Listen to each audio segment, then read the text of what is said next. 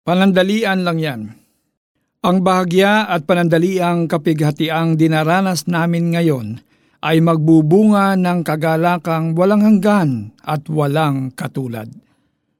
Pangalawang mga taga-Korinto 4.17 Kaya pa? Maaring nandoon ka sa punto ng buhay mo ngayon na hindi mo na rin alam kung ano ang isasagot mo sa mga tanong na yan.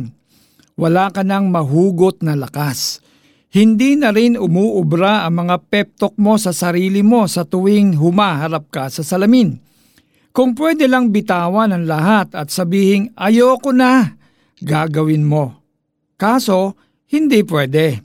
May mga taong umaasa sa iyo at mga responsibilidad na dapat panindigan.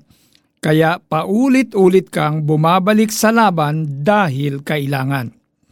Pero may isang bagay ka atang nakakalimutan hindi mo mag-isang hinaharap ang mga ito.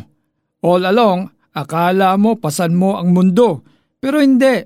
May pumapasan din sa iyo, ang Diyos.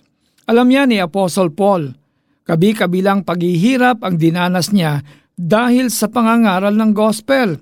Ikalawang mga taga-Korinto 4:8-11. Pero sa kabila nito, hindi siya nasiraan ng loob. Buo ang tiwala niya sa Diyos kaya nasabi niya sa mga taga-Korinto, ang bahagya at panandaliang kapighatiang dinaranas namin ngayon ay magbubunga ng kagalakang walang hanggan at walang katulad. Ikalawang mga taga-Korinto 4.17 He also said trials produce endurance and character, Romans 5.3-5. Kaya habang dumadaan sa pakikipaglaban o anumang uri ng paghihirap, Maniwala kang panandalian lang yan at may magandang ibubunga ito. The best thing to do is to look up to God. Hindi mo man makita ang dulo ng pinagdadaanan mo ngayon, panghawakan mo ang mga pangako ni God para sa iyo. Kaya pa? Hanggat ang pag-asa mo'y nakadepende sa God na hindi paasa. Oo ang sagot diyan. Let us pray. Lord, sabi nga ninyo, bahagya at panandalian lang itong mga paghihirap na dinaranas namin.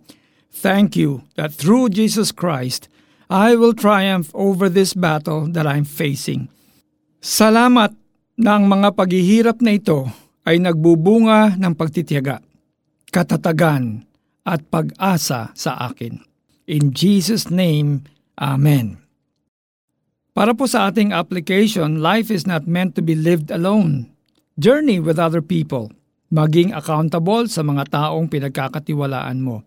I-share mo sa kanila ang mga pinagdaraanan mo ngayon and allow them to pray for you.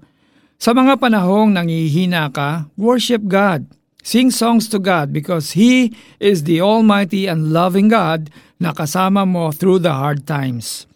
Ang bahagya at panandaliang kapighatiang dinaranas namin ngayon ay magbubunga ng kagalakang walang hanggan at walang katulad.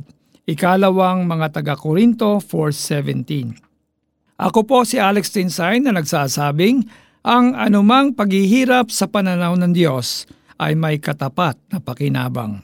God bless you all.